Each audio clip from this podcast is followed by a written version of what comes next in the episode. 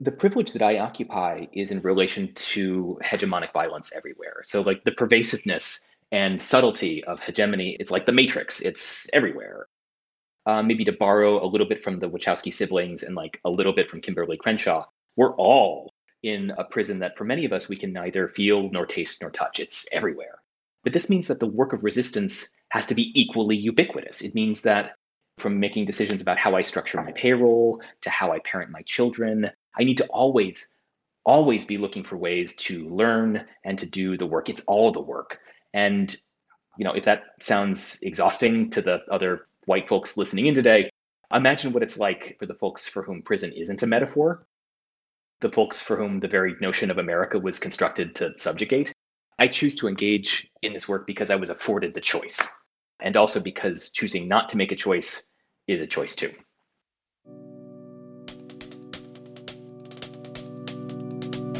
Hi, I'm Tim Cynova, and welcome to Work Shouldn't Suck, a podcast about, well, that. We've paused our regular podcast episodes to produce this 10 part mini series called White Men and the Journey Towards Anti Racism. While you can listen to the episodes in any order, if you're joining us in the midst of this adventure, I invite you to check out episode 54 of our podcast, where my co host Lauren Ruffin and I introduce the series and frame these conversations.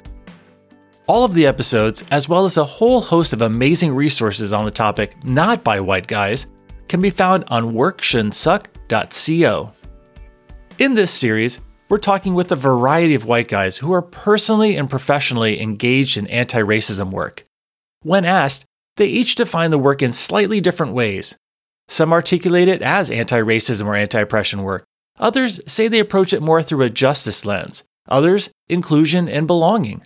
Still others, equity and impact. Through these conversations, we'll explore the moments that led each of them to do this work, including their initial realizations that this was work for white guys to be doing. We'll discuss what's been most impactful and resonant to them in the journey, what's been most challenging, and since this is a podcast about the workplace, we'll discuss how this work shows up in the organizations they lead and the ones they work with. On today's conversation, I'm joined by Sydney Skybetter, someone who wears a multitude of hats, which you can read more about in his bio that's included in the episode description. One thing conspicuously absent, I noticed, is his stint as a famed co host of the kinda popular ish online TV show Skynova. Perhaps if time allows, we'll dig into that. So let's get going. Sydney, welcome to the podcast. Thank you, Tim. It's a pleasure to be here. Though, quick nota bene, I'm not sure we were ever popular. I said popular ish. Oh, I see. I was going to say your, your mom may differ on that opinion. but anyway, a pleasure to be here. Thanks for having me. Sydney, you wear a multitude of hats. And even though I've known you for more than a decade, I lose track of which ones you're wearing when from time to time. So, how do you typically introduce yourself these days and the work that you do? After being in industry for 20 years, I have finally consolidated my hats to just one. I introduce myself now as a choreographer. I have, as you mentioned, have had a number of different kind of professional ventures or interfaces. I've done everything from web design to um, actually speaking of hats, I was a Ukrainian hat salesman for a, a, a while there. Um, that was in the early 2000s. That was the first time I got fired. Uh, I digress. I introduce myself as a choreographer because I'm interested in, in uh, bodies and how bodies move through space and time. And most recently, how bodies move in relation to computational systems, ranging from robotics to virtual reality and artificial intelligences. I'm a professor here at Brown University and the founder of a Center for Research on Choreographic Interfaces. That's cool. What is the center going to be focused on? So, for the last seven years, we have produced a convening here at Brown called the Conference for Research on Choreographic Interfaces, or CIRCE, named for the Homeric necromancer witch, whose story reminds us, among other things, of the dangers of technologies that are indistinguishable from magic. Functionally, this convening has been all about the creative possibilities and perils of when bodies meet emerging computational systems, ranging from the kind of quotidian, from our watches and phones and computers, to the more uh, advanced and militaristic, ranging from military robots and drones to the surveillance apparatus at the TSA. Wherever bodies run into these computational systems, there are possibilities and no small amount of risks. And this conference and now center exists to study these and uh, intervene where possible. Fascinating, Sydney. We've talked with a lot of people in this podcast mini series who define the work that they do differently anti racism, anti oppression, diversity, equity, inclusion, justice. I'm really curious too with the work that you're doing with the center. How do you define and categorize the lenses that you view your work, and especially through some pretty problematic stuff that's developing around AI and robotics and, and how those systems are especially oppressive of non white guys? Yeah, that's a deep stack. I think the term I center on most frequently of the litany you just mentioned is justice and consideration of designing towards justice.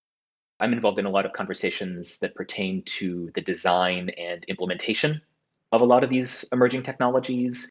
We work with a lot of technologists, engineers, and designers who are in the room making and building and testing these things.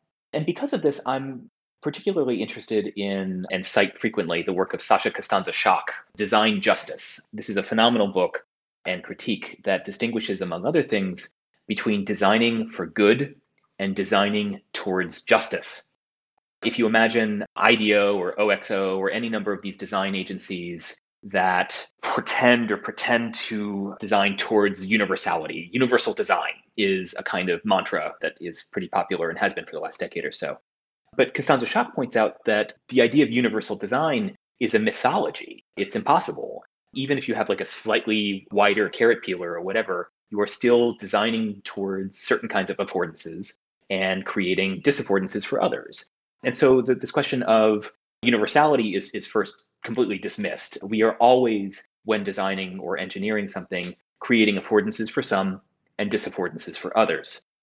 This is a way of dismantling the question of designing towards good or working towards good, but introduces a more complex question of what, what does it mean to design towards justice? What does it mean to create design processes that are oriented towards an intersectional approach that acknowledge hegemonic violence, that acknowledge ecological justice and climate change, that acknowledge the asymmetries in the corporeal risks pertaining to the emergence of these technologies, this allows us to reconceive of design culture in a really, I think, radical way that this is still a practice, by the way. We're still working on figuring out how to do this. But there are, are growing communities of practice that are, are committed to this work, and the CRC Center is a good company here.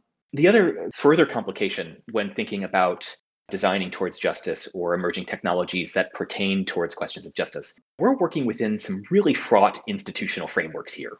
So, for example, I'm a professor at Brown. It's a 300 year old institution on stolen land built by enslaved labor. I am extending a legacy of displacement and uh, hegemonic violence that, while I aim politically in my uh, research and create a practice to counter, I'm nonetheless implicated in it also. This gets even more complicated when we start talking about, for example, some of the robotic research that we're doing here at Brown with military robotics. In order to understand these robotic systems, we have to first acquire them, and we have to use military money to buy military robots. So we're participating in this economy that we nonetheless seek to dismantle. And so this implication, these implications within a matrix of structures that I disagree with strongly. This is really this is challenging ethically. This is a really pernicious ethical territory. And a text that really helps in the parsing of this, these implications is a phenomenal book by critic um, and scholar Anna Watkins Fisher. She wrote a book called The Play in the System The Art of Parasitical Resistance. And this text, which does, it's a magisterial book, but among other things, it argues using artist case studies that, okay, we can't like step outside of capitalism we can't just like turn off our implications in military technologies. Like we all use the internet we all use, have our phones like we can't just like stop using these things. So the question maybe becomes how do we deploy our implication in these systems specifically so as to do the work of dismantling them? And now this is an intermittently utopian vector. It's sloppy it's messy it's complicated it's contradicts itself but Fisher's argument is that we don't have a choice but to do this. And I, I find that really compelling because also, uh, in order to understand how military robotics, for example, perpetuate certain kinds of racist violence, we need to actually get the robots. We need to understand the robots. And to do that, we need to buy the robots. And to buy the robots, we need the grants. And to get the grants, we need to have relationships with the military. I don't like any of those things, yet that is how the research happens. How do you reconcile that as Sydney Skybetter, holding all of those things at the same time? Intermittently. It's a challenge. I don't know that I have a perfect balance or completely equitable understanding of these factors. I mean, and part of the difficulty here is that the effects of these implications, the effects of these entanglements, is intentionally opaque. It is black boxed. So, for example, the robots that we use in the lab, they feed data back to the folks who designed the robots to begin with. It is impossible for me to know how that data is used chances are good that that data is used to improve the robotic operation systems overall. And chances are good that by improving the operational qualities of these robots, that the robots become better at things like police surveillance and warfighting. So I can't quantify that. I can't even know that is certain to be the case. But this is also part of the research. This is part of the practice to discern what data is leaking from these robots and how it is potentially being used one of the ways that I, I rationalize this, though I, I have to admit this isn't terribly satisfying, is that we engage in the research so as to understand the implications of the research. And I, I don't know that we have a choice to step away from the nature of the research. Because, for example, if, if we stop working with the robots, it's not as though the robots stop existing. It's not as though the robots are going to, because we aren't paying attention to them, stop being deployed in communities of color or abroad in warfighting environments.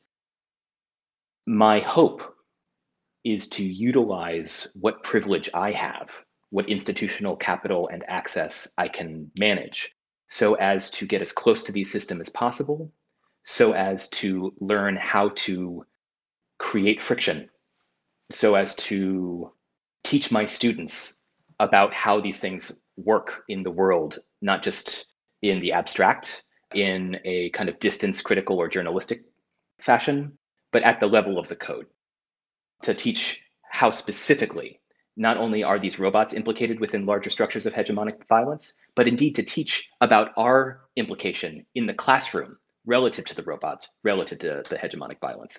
For example, we're teaching choreo robotics in the spring. This is a course that is all about the overlap of choreographic theory and robotic motion planning because Brown University. Anyway, built into the course is critique of us in the course we are attempting to keep not only our eyes open as professors and instructors, but we are attempting to share this critical uncertainty with our students. Again, it's messy, it's sloppy, it's uncertain, it's a mess. And yet, this is where the work is, I think, especially when it pertains to these emerging technologies. Sydney, that's really fascinating. And you weren't always buying military robots. Can you talk about what brought you to this work of justice? And did you come directly to justice, or what was that journey like? And why is this important to you? I have long been interested in the relationship of bodies and emerging technologies of all sorts. And going back dance historically, I'm a conservatory trained dancer. I have conservatory training in creating dances for stages using stage lighting and costuming, selling tickets through the technical apparatus of what's called a theater, and using technologies of marketing and communications. Like all, all of the ways that we understand live performance are embedded with numerous interlocking technologies that at one point were emergent. One of the ways that I got into robotics and the currently emergent technologies such as robotics is by studying historical emerging technologies. For example, the proscenium stage, was itself an emerging technology. From the 1600s into the 1700s, the proscenium stage was an immensely controversial technology. French courtiers argued that the proscenium stage was going to kill ballet until you know 100 years passed and all the courtiers themselves died and then everybody kind of forgot what the hullabaloo was about and now we have proscenium stages everywhere the point being that like all of these technologies that are now naturalized and understood as part of performing arts practice at one point were emergent whether we're talking about the internet, social media, virtual reality, robotics, these are contemporarily emerging technologies. And I want to understand how they affect bodies and their performances in various ways. Tacit to this is a crucial turn, namely that within a lot of these computational systems, our bodies are not just performing for other people. For example, in the Zuckerberg meta universe, where our bodies are represented in some fictitious virtual world, represented as avatars that are performing for other avatars that are, in fact, other people. When we're talking about some of these surveillance technologies in particular, there is no human on the other end of the performance. We are performing constantly for the computational apparatus. I'm thinking, for example, also of Facebook's omnipresent tracking. Facebook, which has, um, I don't know, approaching 2 billion users or something at this point, incessantly tracks the geographic location of each of its users over all of time. Facebook serves advertisements on the basis of our movements through space and time. And this, this for me is a choreographic function. This is bodies moving in space and time towards certain kinds of meanings. The difference here is, though, that in contrast to me performing on a stage for an audience of people, all 2 billion of us on Facebook are constantly performing for a massively artificially intelligent Borg that we call Facebook. We are performing for the computational system, the surveillance computational system. This for me is bananas. This is a deep stack of bonkers. And my work over the last decade or so has been to try and figure out how choreography and dancerly practice give us a critical vocabulary to contend with some of these issues. Like, how are these emerging technologies, such as Facebook's AI, how can we tie these now emerging technologies to historical technologies and interventions like the proscenium? So, no, I haven't always been buying uh, military robots, but to me, the military robots, and I'm thinking here of the work of Boston Dynamics in particular, which creates dancing robotic performances online and, and in real life. This is part of a dance historical genealogy that I take really seriously, not only in terms of performance, but in terms of emerging technologies. Have you always defined it as justice? No, no, I have not always been thinking about this in context of justice. There are a number of crucial Black feminist thinkers whose work and scholarship totally not only changed my research game, but completely formulatively undergird what I now understand as my practice and critique. I'm thinking here of Simone Browne, who wrote a phenomenal book called Dark Matters that traces a genealogy of emerging technologies back to the 1700s, back to triangle trade. She illustrates how contemporary surveillance technologies have roots in then emerging technologies of the slave galley, lamplighting laws, emerging technologies of surveillance, for example, that are deployed at the TSA. They um, originate conceptually 300 years ago in specifically anti Black racism. So, this book, Dark Matters, illustrates how the practice of anti Blackness specifically not only is uh, you know, a tale as old as time, but is consistently found in emerging surveillance technologies for the last three or 400 years. So Simone Browne's work has been absolutely instrumental, and, and specifically reading that book in 2016 or whenever it was that it came out, that text really helped reorient me away from like, look at all this cool shit that technology can do, towards look at all this hellaciously damaging emerging technology that has existed for centuries. We consider the Facebook stuff, for example, to be new and novel, and a lot of the utopian sort of dressing of these emerging technologies emphasizes the newness, the possibility of it all. Simone Browne is one of many Black feminist thinkers who point out actually not only is none of this new, but it's it's as old and as damaging as the triangle trade itself. Hey everyone, it's Tim. I want to take a quick break from our conversation to share some really exciting news with you. We spend a lot of time on this podcast discussing how to create inclusive, equitable, thriving anti racist workplaces. About a year ago, my colleagues Courtney Harge and Nicola Carpenter even taught a course about an important piece of this work race based caucusing. And here's the exciting part we just released an online version of that popular course. If you're listening to this podcast and wondering, how do you actually create an anti racist workplace? This course is for you. If you're curious about what race based caucusing in the workplace is, what it isn't, how to get it started, how to keep it going, this course is for you. Courtney and Nicola share their insights from having done this work together for years. They share their templates, their practical strategies, and actionable advice to help you succeed in implementing this in your workplace. Whether you're an HR professional or a team leader, consultant or educator, CEO, or really any role in the organization who is ready to invest time and energy into creating a more inclusive and understanding workplace, join the course and learn how this tool can be a part of the change towards more equitable, thriving futures. Head over to bit.ly backslash caucus course to check it out now. And be sure to use the code CAUCUS50 at checkout for $50 off the price. Now, let's get back to the conversation. Spending so much time with technologies, understanding the negative impacts of them, how they might be used. What's in your stack these days? Like what what tech are you using and not using and what apps are you like that seems cool but I'm not willing to put up with how that data is being used? That's a great question. And, and here too, I'm deeply unsatisfied by my own answer. So, for example, I'm very aware of how ruinous Facebook and its app ecosystem uh, has been in terms of destabilizing democracies uh, over, all over the, over the planet, in terms of inciting and incentivizing racialized violence. I am very aware that Facebook and its by extension all of its you know corporate partners including to a certain extent oculus are mired in all manner of specifically racist violence and yet as someone who could be mistaken for a public intellectual i have to communicate to people where folks read where they get content where they are and so on, on one hand i would very much love to absent myself from the facebook ecology and yet, I know that when I do that, I will not be as successful in maintaining a critique of the very technology I'm using to manufacture that critique. This doesn't make me happy. like I, I don't like it. But the, the fact of the matter is that there is not only an economic cost to my not using, in this case, Facebook, but I am I would be less successful at understanding and critiquing it if I were to absent myself from it. This is maybe convenient on some level there's a good chance that, for example, after a couple years of doing the work with the military robotics, that I will stop.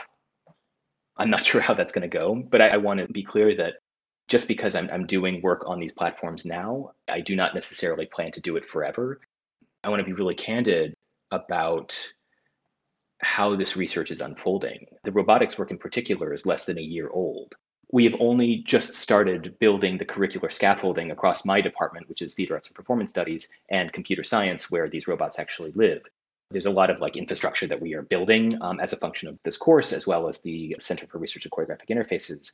And it could be that all of that infrastructure is useful and we do it in perpetuity. But it could also be that we decide that our implication in these systems is so horrific that we dissolve the entire thing. This, for me, starts to get at a question of like, well, what is the nature of the work? Is the nature of the work to continue doing whatever it is that you're doing forever because it's convenient or because of uh, legacy costs or inertia? And I, I want to say that I'm working with the robotics right now, and I think it's likely that I'll continue doing that in the future. But if we decide that the harms are greater than the potential benefit of the continuation of the research, we will absolutely stop. And so we, we haven't stopped any uh, form of this research just yet. It's never far from my mind that we might have to completely pull the plug. And I'm totally willing in game to do that. Well, you talk about the work as it relates to choreo robotics. Oftentimes we refer to the work when we talk about anti-racism, anti-oppression as as the learning and as the journey. In particular, as as white guys with relative power and privilege that looks similar and different depending on where we started and, and how we interact with those around us. Can you unpack a little bit of like what has your journey been like? And you've already mentioned a number of, of books and, and people who have had influence on your thinking in life. What has that journey been like though? And what are some other things that you found to be really impactful along the way? Maybe to start, I've become mindful of what privilege means in this context within my body and institutional position. Functionally, privilege, I think, in this context means the ability to make and enact choices. Privilege is my ability to decide what it is that I'm going to do and then do it.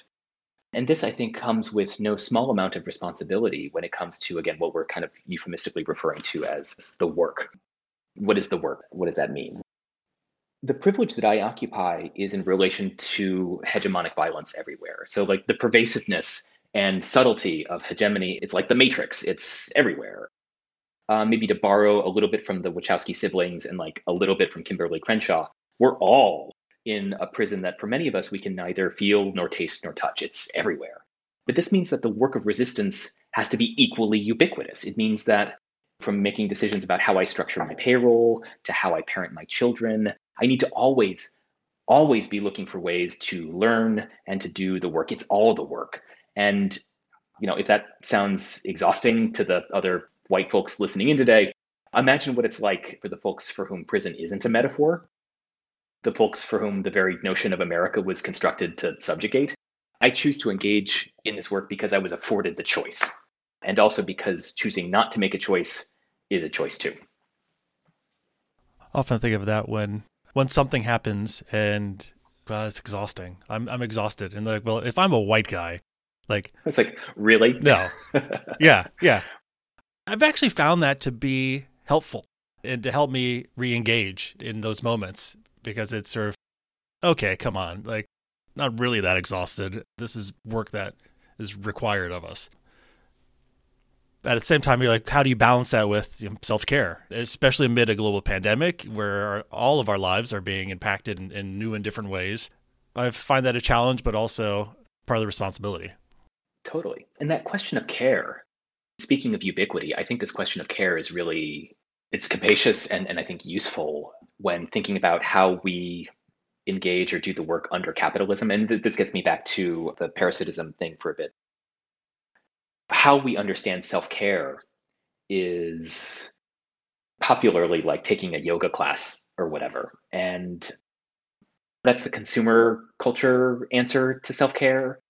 But if, if you think about like the things that are making us exhausted, if you think about the things that are making us tired, a yoga class doesn't address systemic racism. A yoga class doesn't address racial capitalism. So if if you find yourself tired, yeah, yoga can be great, but it's maybe worth thinking about the difference between addressing a symptom of that exhaustion and a cause. The cause is always capitalism. Well, let's play out this a little bit more, or let's pull this out a little bit more as we think about those who might be listening, in particular those those white guys uh, who might be listening who are earlier in a journey and understanding how they're moving through the system and how there's white advantage to just being the color that they are. What advice, what reflections, what prompts do you think might be helpful as people are wrestling with this understanding and early journey? I run into a lot of folks who share similar positions of privilege, who are like not sure about their implication in these things and like not really sure if they're implicated in these structures or not, or like if they have work to do. When it comes to like starting off, part of that initial catalyst is is understanding just how deeply we are all necessarily definitionally implicated in these structures of privilege and violence. And for those who have doubt, Robert De Niro has this line in the film Ronin, which is a very bad film, and I do not recommend it, except for this line. Bob De Niro, I, I call him Bob because we're friends. He plays like a ex CIA spook or something. I don't know and he's like doing an op and uh, something doesn't feel right and he as a result of his decades of experience he gets the wrong feeling from an op and he says something to the effect of if there is doubt then there is no doubt and what, what he means by this is that you know if, if you have a, a sense that something's wrong if you have a sense that you're implicated in these things if you have a sense that something is going to go awry then it, it is so, if you have a sense, specifically as a white man or somebody who occupies these positions of structural privilege, if you have a sense that there's something for you to do in this arena, if there's some work that you have a sense that there's work for you to do, then I promise you, you are totally right. There is. And if you don't think that there's work for you to do, you're uh, some combination of wrong or lying to yourself. I think the first step is to understand that whether you think you are implicated in these systems or not, you are the system only benefits by you thinking there isn't a system in place. Let's talk about those systems because I've mentioned before, we're two years almost into a global pandemic where we've seen the system in different ways, where people who might not have seen the systems all of a sudden are interacting with things and coming to realize that there's stuff at play that they might not have known. As you think about the work and you intersecting with these systems, how have they looked different amid a global pandemic? I'll talk about the work at CIRCE in particular. So, our, our, our last convening was in early March of 2020. This is an international conference, and we were literally a single person's being late to a meeting away from being a super spreading event. And we shut down our operations for a full year because uh, at first we just didn't really have a framework yet to continue the work, specifically of convening and gathering and discussing. And but also because we shut down because other organizations were doing phenomenal work in this arena and had infrastructure that were perfectly capable of continuing to distribute their communications and, and build community. AI Now, the Algorithmic Justice League, Data and Society, these are organizations with very similar politics and interventions as ours. And so for a big chunk of the early pandemic, our website was basically like, okay, if you like CIRCE, you should give all of your attention and money to AI Now and Algorithmic Justice League. Like, go support those other folks. We are not in a position to productively intervene right now. They are. Go to them. Now, some two years later, our infrastructure now is totally virtual. We figured out new workflows like so many of us have. And we have a convening coming up in May, actually, but it's very small in person, but with a huge uh, online footprint. We're still figuring it out. Functionally, though, in this early phase, as now, we've oriented ourselves to be of service and support. So, if anything, the pandemic moment has shown us the importance of being of service and being candid with ourselves about whether or not we are or aren't the best people to do the work that we're striving to. It could be that actually convening and stuff is not best done by us, but instead by others. The point is that the relative success of my work or of my ventures is not the objective here. I'm not here for the success of CIRCE or for my own research agenda. The point of the work is to get the work done. And whoever is capable of uh, engaging, of being activated, given the shifting mercurial tides of the COVID moment, uh, those are the folks that I want to be in support of. One of the quotes I've been sharing to get people's reactions to is from a colleague, Courtney Harsh. She's the CEO of, of Buy4All, former colleague, coworker at Fractured Atlas, brilliant person.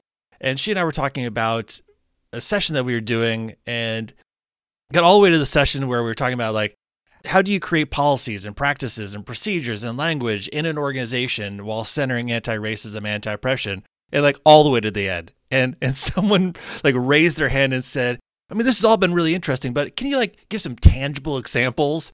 I had this moment where we're like, how have I failed you all? I mean, the entire thing was like tangible examples of like how to do this thing. And so Courtney and I are like talking about this, and she said, you know, I think people confuse tangible with impactful and impactful with visible. Adding pronouns to email is tangible, ending gender discrimination is impactful, increasing in gender diversity at an organization is visible. As you think about your work and approach at, at Brown and with the Institute, what resonates with you in these distinctions? First off, Courtney's fucking brilliant. I love that framework. That's a really great framework. I'm reminded of a throwaway line of Foucault's that's been reimagined and reinterpreted by Black feminist surveillance scholarship. The line is something like visibility is a trap. Now, Foucault was thinking about carceral surveillance and more contemporary usages illustrate that applicability to the quotidian, our daily lives. But simultaneous to that, Ruha Benjamin has this other great line in her Race After Technology that Black folks live in the future. And what she means by this is that emerging surveillance technologies are almost always first deployed and perfected on communities of color. But we have to remember, and this is for you, you know, white folks on the fence, that as though that deployment of military technologies in communities of color wasn't bad enough, eventually, always, these surveillance technologies turn on society at large. And that means you. I think about visibility a lot, both at the level of surveillance, but also within our organizational structure. You know, CIRCE is able to do our work because at some level, Brown University doesn't really understand what it is that we do or are seeking to do. And our impact in working against structures that perpetuate institutional racism within these emerging technologies is on some level contingent on our ability to not be visible performing as such. And so you can imagine, as previously discussed, this is a pretty fucking delicate balance here and one that is incredibly emergent and that I feel very uncertain in. This is something that we are working on or towards. But here too, I'm, I'm guided by Anna Watkins Fisher, by the theorizing of the parasitic. I'm thinking of Legacy Russell and glitch feminism. I'm thinking of Simone Browne's Dark Matters, uh, D'Ignazio and Klein's Data Feminism. There's no shortage of phenomenal feminist scholarship on and around these issues. Functionally, though, what, what these texts have taught me is that a straightforward sequential understanding of the relationship between tangibility and visibility and impactfulness these things are not always proportional, and that proportionality or sequentialness is misleading. Sometimes you have to mix up the ratio to get the work done. We are coming up to the end of our time together, landing the plane. What else is on your mind? How, how do you want to close this one? Two things come to mind. First, this Choreo robotics course in the spring, I'm really excited about it specifically because it's very, very hard. It is easily the most complicated course but potentially also like project I've ever done at Brown. And one of the things that makes me really excited about it though is that we're engaging a number of artists who are there for the tangle, whose artistic practices resonate with the problematics of the course itself. So for example, we're bringing in a phenomenal choreographer, Yanira Castro, and technologist Stephan Moore. They came to us with the challenge of creating a robotic orchestra that is capable of improvising with Yanira's dancers. And the specific nature of that improvisation is the ability of a robot to play an instrument uh, that comes from Puerto Rico called the guiro, which is functionally an emptied out gourd that you strike with a comb. And so, because we are trying to center artistic research within this course that's notionally about robotics, we are using this prompt to center and structure the entire course. And so, if you imagine the numerous interlocking, super, super duper hard technical challenges that come from a robot that's capable of improvising with dancers. I mean, just name a few. It's like first there has to be a robot that's capable of holding onto the gourd and holding onto a comb. And then they have to run into each other through a series of gestures that create sound. But how does a robot know if it's making the right sounds? Well, it has to be able to hear what it's doing. So you have to have various sorts of like sonic sensors, beat detection that are capable of sonically registering whether or not the instrument is being played correctly and then the robot has to be able to correct itself if it's playing the instrument wrong. But then we also need sensors that are capable of discerning multiple simultaneous dancers moving across time and space. So the robot has to be able to figure in relation to those dancers what it is doing. Also, there's other robots doing things with instruments. So like you, you can tell like that the number of computational and technical challenges here that specifically emerge as a result of Yanira's work. It's really, really, really, really hard. Again, Yanira's artistic practice is the thing that is galvanizing the technical research. But the kind of the meta kernel here, and this speaks to Yanira's specific practice as a Puerto Rican woman, she's also very deeply concerned with what happens when you extract cultural data, such as how to play an instrument like the guiro, which is indigenous to Puerto Rico, like how you automate that. You turn that practice into data and then apply it to an automated system like a robot. This is an extractive violence of a sort. So, how do we, specifically, how does she create a performance that is about those structural violences while also participating and partaking in them. So this this is again a, a question of implication and parasitism. She is using the robotics research to get at a larger point about colonial exploitation. We're going to be presenting this work in some fashion at the 2022 Conference for Research on Choreographic Interfaces, which is May 6th and 7th. We have a title for this convening that I'm really proud of. It's CIRCE 22, colon, this is going to be pretty fucking awkward. On some level, the, the conference is about opacity, it's about implication, it's about these kind of black boxy awkwardnesses. But it's also, uh, and we're going to have to acknowledge this in all sorts of ways, it's going to be really weird having people in shared space and time. I don't know how you do that, but we're going to figure it out. So, all to say that the next stuff coming up is the Choreo Robotics course and the CIRCE conference in terms of what's next, I want to be candid here. So much of this work is coalitional in nature, not just the robotic stuff, not just the, the military research stuff, not just the, the choreographic research or whatever, um, but the work of being first in relation and then working against the structures of power that we've been discussing for the last hour. This is coalitional work. It's affinity bound, it is organizing. I'm in many ways new to this.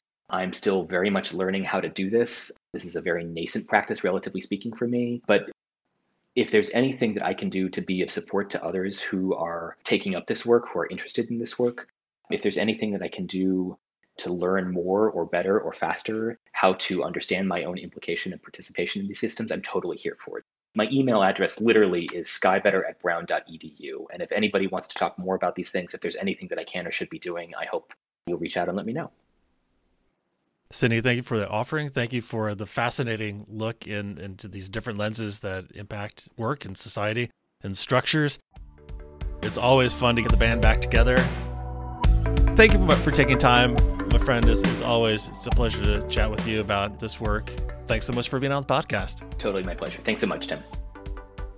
If you've enjoyed the conversation or are just feeling generous today, please consider writing a review on iTunes so that others who might be interested in the topic can join the fun too. Give it a thumbs up or a five stars or phone a friend, whatever your podcasting platform of choice offers. Until next time, thanks for listening.